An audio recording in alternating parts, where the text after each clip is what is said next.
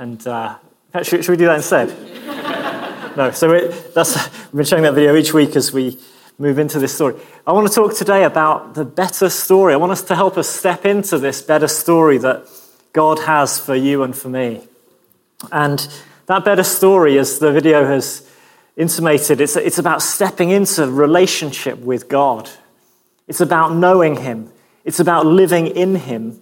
And it's about Him living in us, dwelling in us. You and I were made to know God, Father, Son, and Holy Spirit. Now, the Apostle Paul in Ephesians 3, he put it this way. I don't know what you pray for when you pray for people. If you're a Christian, you might sometimes pray for somebody to get a new job or for them to pass their exams or for a health concern. Here's what the Apostle Paul would pray when you asked him to pray for you. You ready for this? Ephesians 3:18. I pray that out of his glorious riches he may strengthen you with power through his spirit in your inner being, so that Christ may dwell in your hearts through faith. Here's what Paul was praying for you. He'd pray for all the other stuff as well, by the way, but he said, I'm praying for Jesus to live in you. I'm praying that Jesus would live in you. As evangelical Christians, somebody said, Well, yeah, we did that 20 years ago. We asked Jesus to come and live in us, didn't we? But Paul says, Yeah, I know, but I'm still praying that he does it more and more and more. This is what the Christian life is. And then he carries on in verse 18.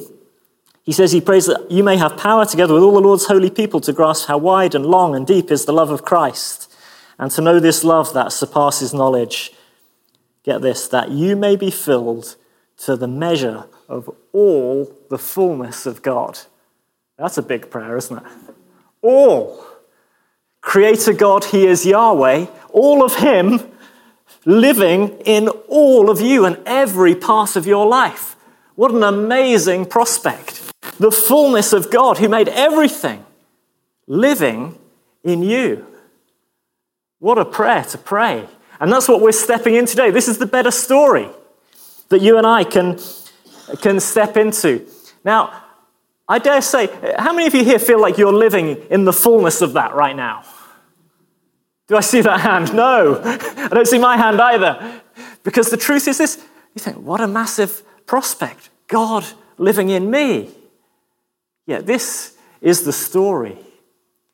But I dare say most of us find many workarounds, which is why that doesn't happen. I, I, I, find workarounds in my life for all sorts of things. I've got a car, I've got a Ford Galaxy. It's nine years old, it's a diesel. Uh, next year, I won't be able to drive it into central Edinburgh because it, it won't pass the emissions test, the, the low emission zone.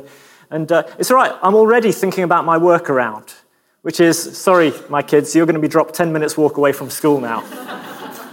But it's okay, I found the workaround. I don't need to solve the problem. But my car is getting too old. This car, from the day I bought it, it just started getting bumps and scrapes. And I thought, you know, no problem. No problem. Cars get bumps and scrapes. I'm never going to fix any of them. If you look at my car, it, it, it, it looks like it belongs in a scrapyard. And a few years ago, the air conditioning stopped working. And I thought, no problem. Who needs air conditioning in Scotland? Never used to need it until we had that heat wave last year. And uh, my dear family were melting into the seats on holiday as we were driving along the motorway at 70 miles an hour and with all the windows wide open. Couldn't hear anybody speaking other than me shouting, It's no problem, we don't need air conditioning, we've got the windows open. See, we find our workarounds. Now, uh, just, just more recently, um, uh, I, um, I had to have the wing mirrors replaced because they were broken, and, and, the mechanic said you have to have them replaced. It's a safety issue, so I got them replaced. But when he did so, he took the panels off the inside of the door, and when he put them back on, you know where the armrest and all that stuff is, that massive panel on the inside of each door. Um, when he put it back, he obviously didn't put it on quite right. So he, un, you know, there was obviously a screw missing or something. So over a period of time, you, whenever somebody opened the passenger door, it would creak and the plastic bit would just begin to pull away from the metal bit. And over time, that creaking got worse, and, and eventually the door wouldn't open. And, but I found a workaround that, that if I was giving somebody a lift, that I would just motion to them as they were opening the door. I'd, I'd just say, pause, and then I would thump the door, and it would free it, and it would open, they'd get in, and I'd say, look, I found the workaround, isn't it great? Until one day, I was giving a lift to my former friend, Luke Daviditis. um, And, and he, he failed to observe my signal. He didn't see me saying stop while I do the punch thing. And he just, he just pulled that door. He opened it like a door. And literally, you just heard the pinging of all the plastic bits in the door, and the whole front of the door just fell off.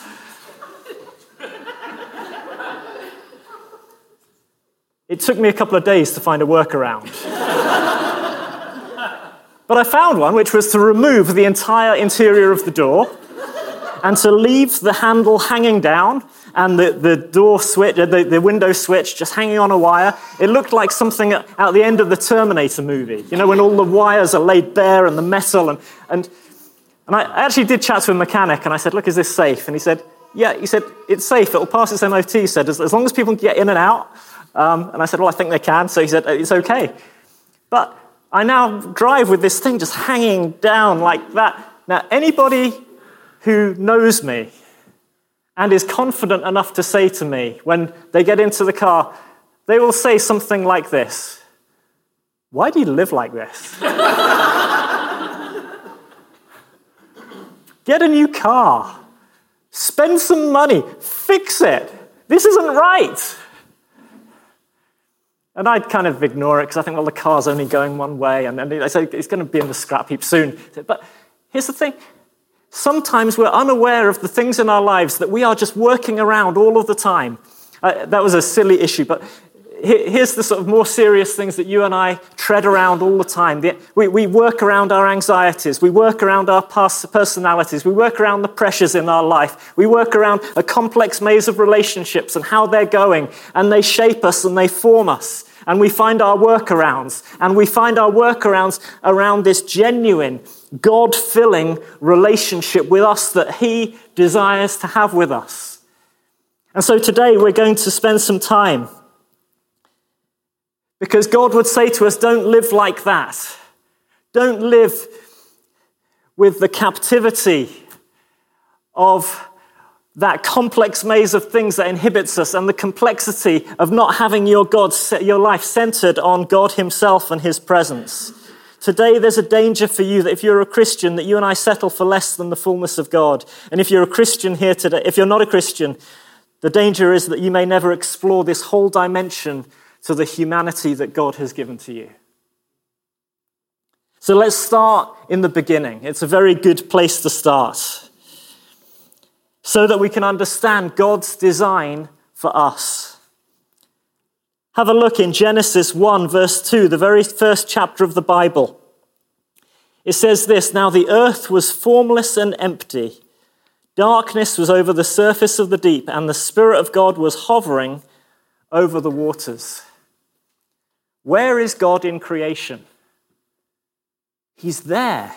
In fact, he's not there, he's near.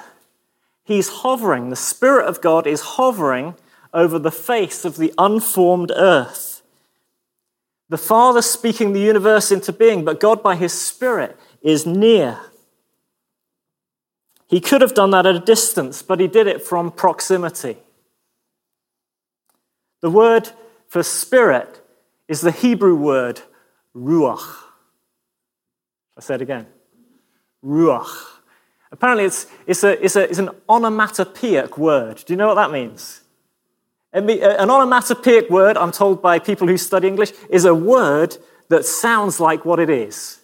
A bit like, um, apparently, many of the birds that we have in the air, things like cuckoo, it, it's named after the sound it makes. And the Spirit of God, this word also means breath or wind. It's the Ruach of God, and, and He's hovering over the face of the unformed earth. The wind of God blowing, the breath of God breathing, the Ruach of God. The wind speaks of His power, and the breath speaks of His closeness. How close do you have to be to somebody to hear them breathing? Pretty close, maybe a couple of meters. How close do you have to be to hear, uh, to, to feel somebody breathing? Like this close. And yet creation feels the breath of God. It feels the power of God. It feels the nearness of God. But it gets even better. Let's look in Genesis 2, verse 7, when God creates the first man and woman. He says, Then the Lord God formed a man from the dust of the ground and breathed into his nostrils the breath of life, and the man became a living being. This is a really profound moment in the creation story. You see, God's made all sorts of living things by this point. But it doesn't say that God gave CPR to fish or to zebras or giraffes. It doesn't say that God breathed in them the breath of life. It doesn't say he breathed into their nostrils, yet with the man, he did. That tells us there's a, there's a bigger point being made, which is this that God is breathing something of himself and his own life into the man. The, the, the name man, you probably saw the, the footnote if you got it in your Bible. The, the name man is Adam in Hebrew. And uh, Adam is, is the name that we get from that. And it means, it sounds like the, the word for earth. So it's this word play. It's this thing. He's the earthy one. Adam is the earthy one. Yet God takes the earthy one and he breathes his divine life into him, which tells us that human beings are very different from other creatures. Somebody who was breathed into with the breath of God, an essential part of their existence, their ontology, was inhaling and exhaling God Himself, the breath of God. Now, we don't have a lot of data of what that looked like in the Garden of Eden because the fall, sin, rebellion entered the world quite quickly after that point, but we get a hint. In Genesis chapter 3, after they've disobeyed, and it says this it says, Then the man and his wife heard the sound of the Lord as he was walking in the garden in the cool of the day. Now, the way that's phrased, it, it's phrased in such a way as it intimates familiarity. That, that they heard the sound of the Lord. Well, how did they know what that sounded like? Because he'd done it before. That's, that seems to be the obvious thing, that, that he'd done it the day before and the day before that. And they knew. It's a bit like when, if you live in a house and, and the way somebody opens the door or puts the key in the lock, and you know just by listening, you think, no, I, I know who that is. or the way somebody walks in a certain speed or, or pace, you think, I know who that is. Well, they knew what it was to have the Lord walking in the garden. And here's the picture we could perhaps build that at the end of their day, when the Lord would come walking with his footsteps in, in the garden, that they'd have been working and they'd have been enjoying creation, and they would have their moment with God where they would walk with him and talk with him as with a friend. And that's what it was to, to know him some of you, if something exciting happens in your life or something tragic, what's the first thing you do?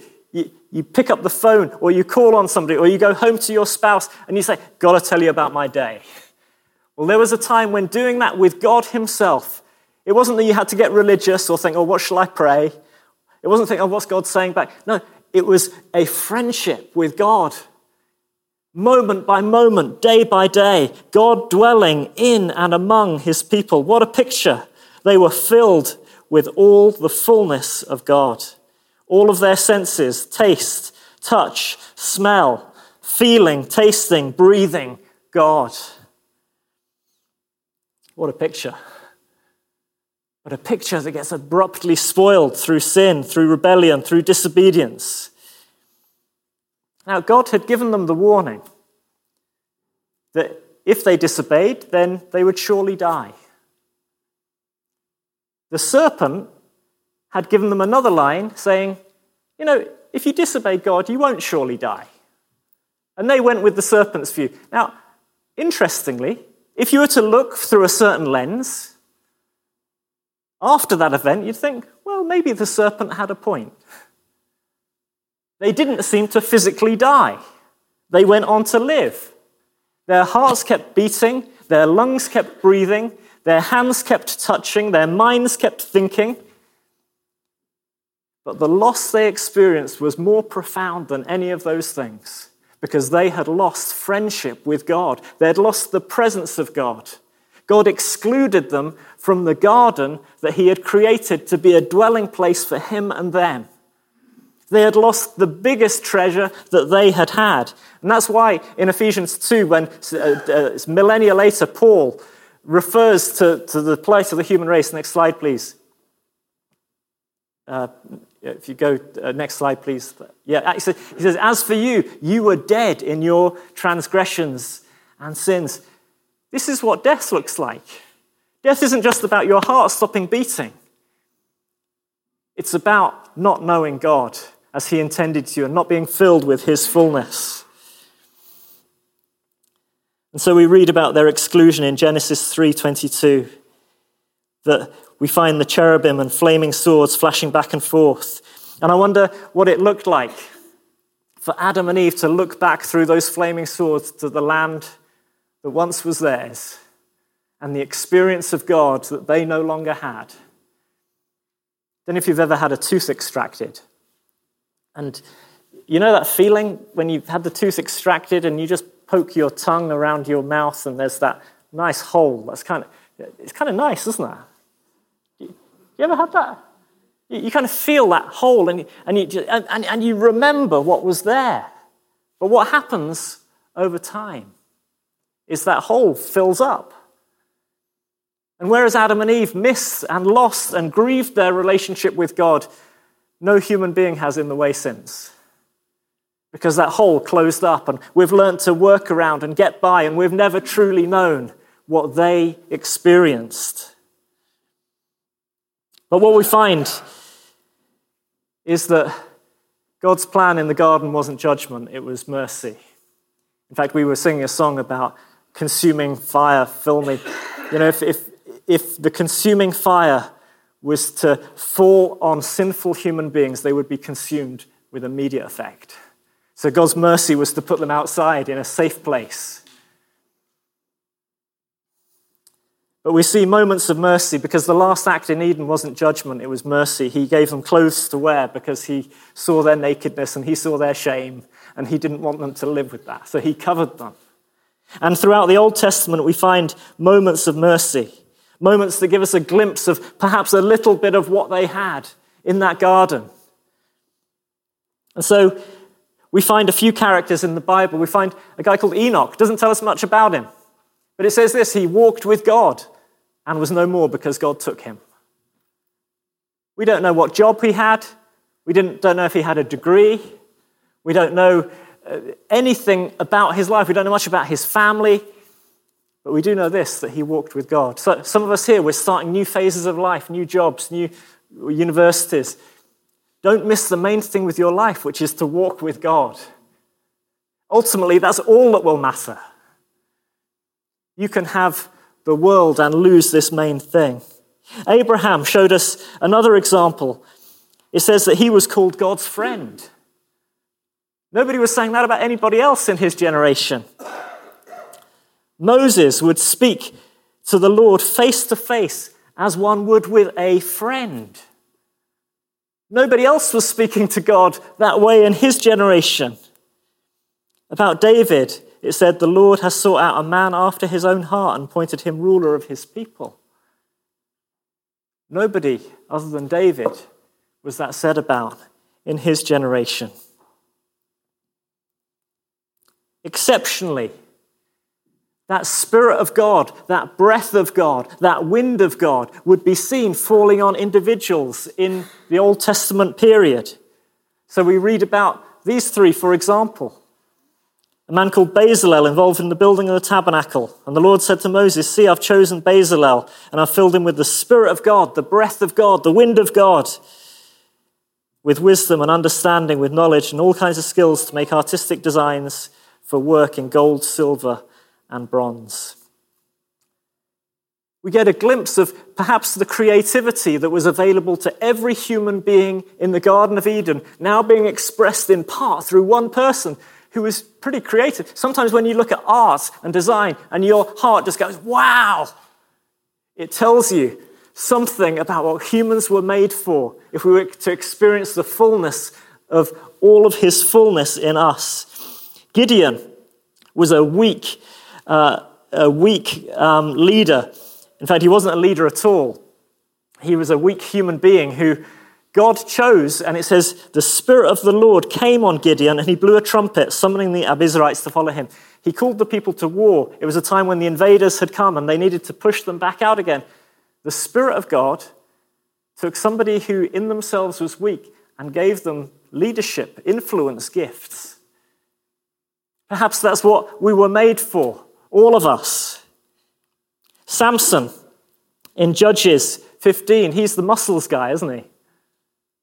Uh, he wasn't actually. I, I mean, I, I dare say Samson looked a bit like me. Forget the kids' storybooks, because Samson only had his supernatural strength when the Spirit of the Lord came on him.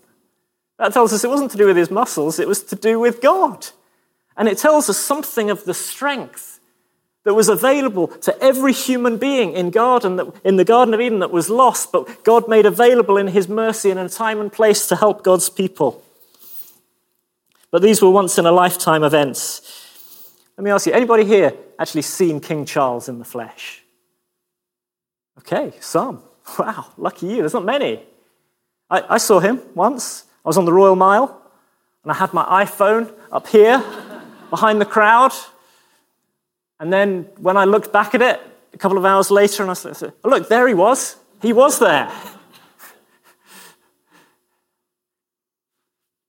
you see, to, to see these examples of friendship with God, or somebody with the breath of God, the wind of God, the Spirit of God on them in Old Testament times, it was few and far between. You were lucky if you ever met one.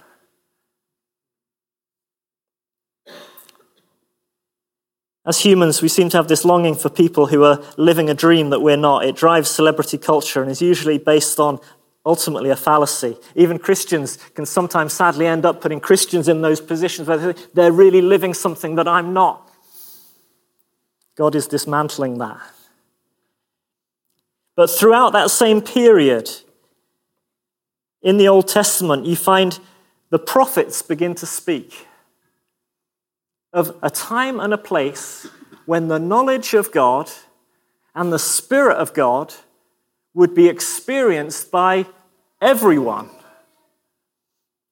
Now, it's important to understand this because in Jewish thinking, in the time the prophets wrote, and in their own understanding, they spoke of something called the day of the Lord. And it was a defining moment in history to come, which was that, that God was going to change everything of their experience.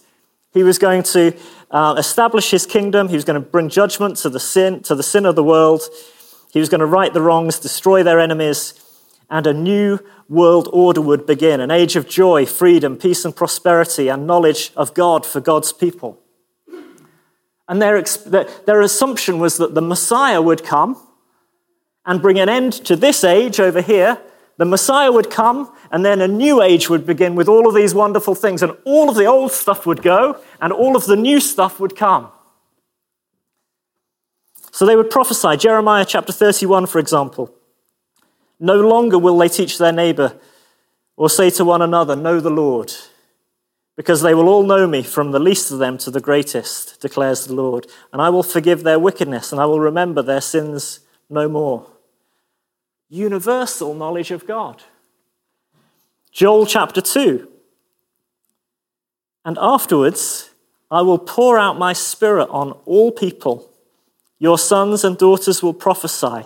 Your old men will dream dreams. Your young men will see visions.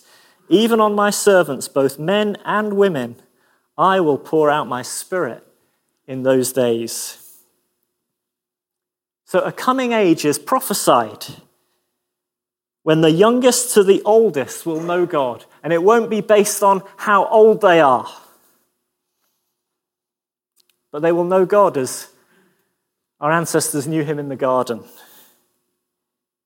is an age to come when sin would no longer be a separating, defining issue because God would remember those sins no more. It would be an age to come which knowledge of God wouldn't be based on position. Or for special people in history. An age to come when the voices of God wouldn't be male only voices, but would hear the best of all the voices, male and female, not based on gender. An age when all the voices could be heard men, women, experience, and youth. So that's the age to come, the day of the Lord. And this is what's coming. Sounds good, doesn't it? Well, this is where Jesus kind of messed with their expected timeline. Because Jesus didn't come at the end of the previous age, he came into the middle of it, which kind of surprised everybody. It surprised the disciples. They said, Lord, are you going to restore the kingdom to Israel anytime soon? And he, and he, and he says, No, I'm going to go back to heaven. He says, I'm going to pour out the Holy Spirit. So the Bible talks about this stage of history that we're in as being this overlap of the ages, on us on whom the end of the ages has come. And that's to say that we live in this overlap. It's not that this it's not that we're between these two things, it's that this is still going on, this old creation. And this new creation has already begun. So 2 Corinthians 5 says this. Sorry, I've skipped a couple of slides, um, John. Therefore, if anyone is in Christ, the new creation has come, the old has gone, and the new is here. That's what happened. When Jesus died on a cross and rose again, and when he poured out his Holy Spirit on, church, on his church, he was saying, It's the new creation. It's begun. It's right now. So all of the old stuff is still with us sin, rebellion, a world that's full of evil in many ways, as well as good things, but then also the joy of this new creation that God is bringing about through his people. And the Holy Spirit seems to be implicit. The, the scripture that, that Joel, that I read from Joel, is repeated in Acts chapter 2 at Pentecost, the coming of the Spirit on all flesh. God coming on all of his people, men and women, young and old. It's happened. It's happening right now.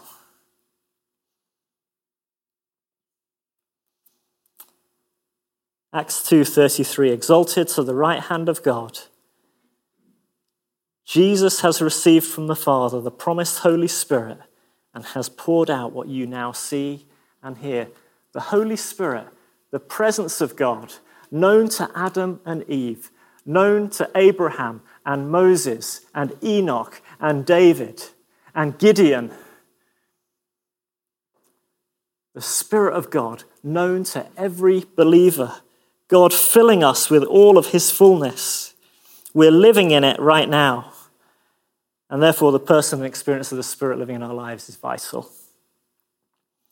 That has three big implications for us.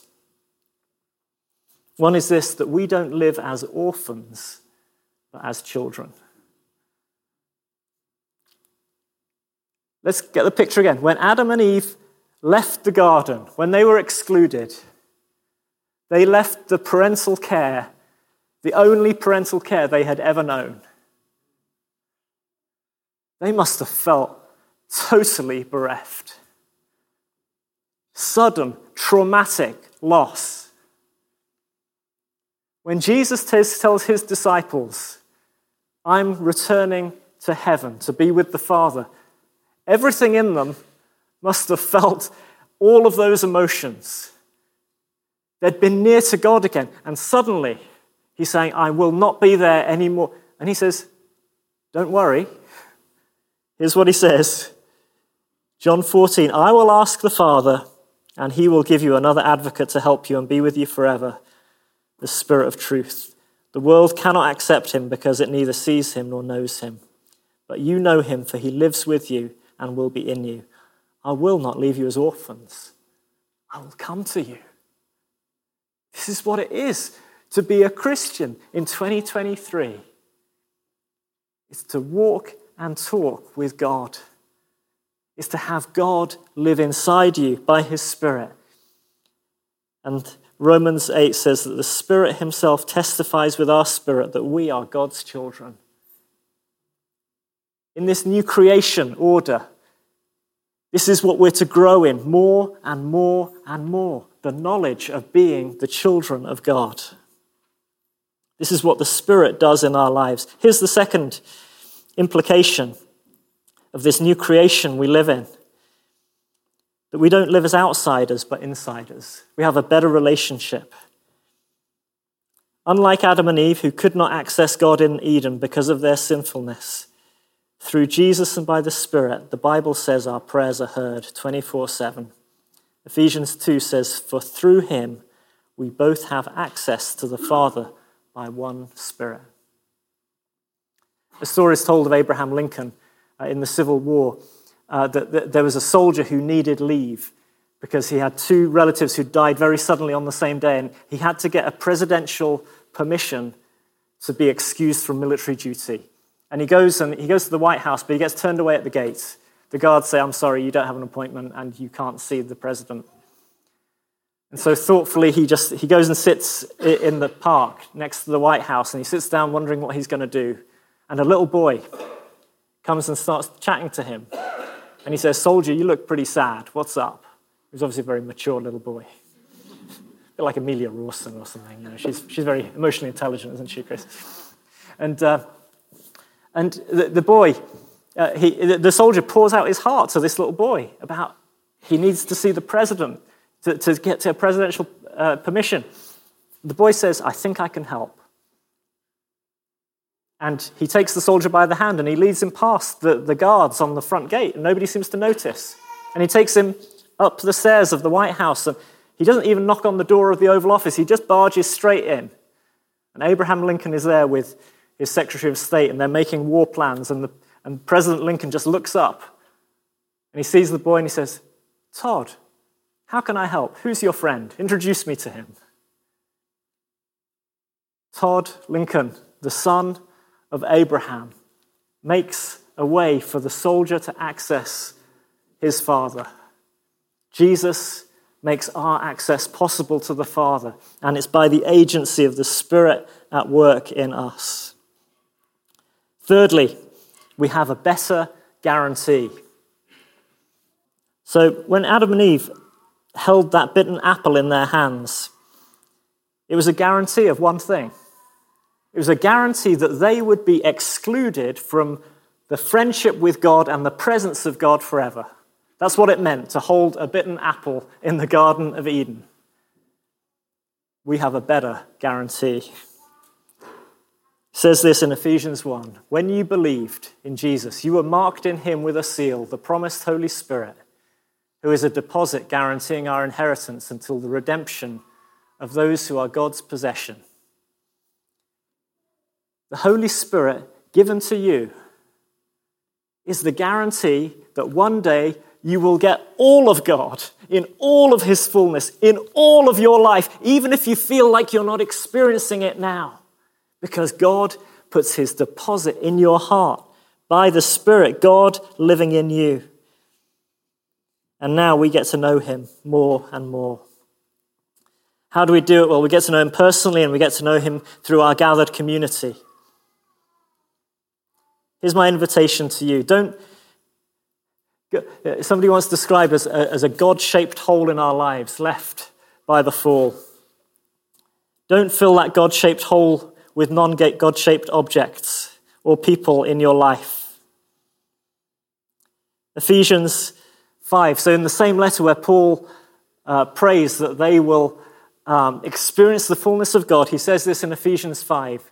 He says, Don't get drunk on wine don't substitute the real thing for something lesser like wine, which leads to debauchery. Instead, be filled with the Spirit. Fill the God shaped hole with God. Speaking to one another with psalms, hymns, and songs from the Spirit. Sing and make music from your heart to the Lord, always giving thanks to God the Father for everything, in the name of our Lord Jesus Christ. Seems like personal worship is a really key place where we get to experience the fullness of God filling us. I want to encourage you to not just come to church for a top up on a Sunday.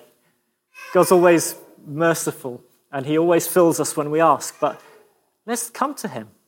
Let's come, stick on Spotify, stick on a worship playlist, sing to Him, be filled with Him, know Him. And then in the gathering of God's people, we talked in creation how the Spirit of God was poised, hovering over the face of the waters.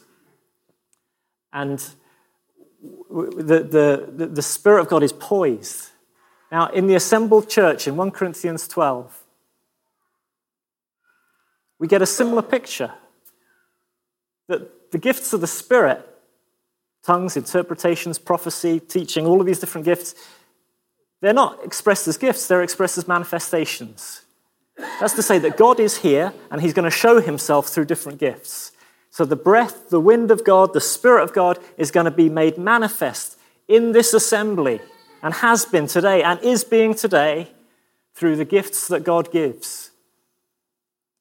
I love it. I love when people bring their gifts into community. I love it when people serve tea or coffee or teach or share tongues or interpretations or prophetic words, because in each of those things, the breath of God is breathing.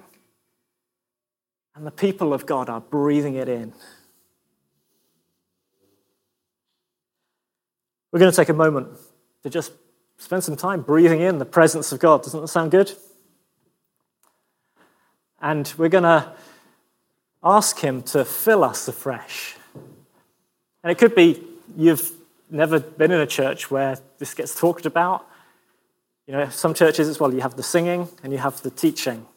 And here's what happens when we sing, according to that verse that we read the Spirit of God fills us. The Spirit of God fills us, and we get to know Him. So as we sing, we're going to ask Him to help us and fill us afresh. And tonight we'll get a chance to do this some more also in our prayer gathering.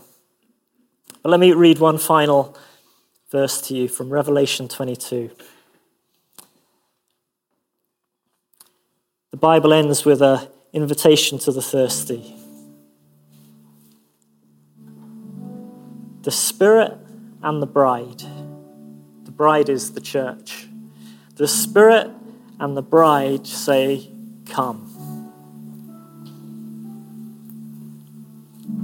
Let the one who hears are you hearing him today?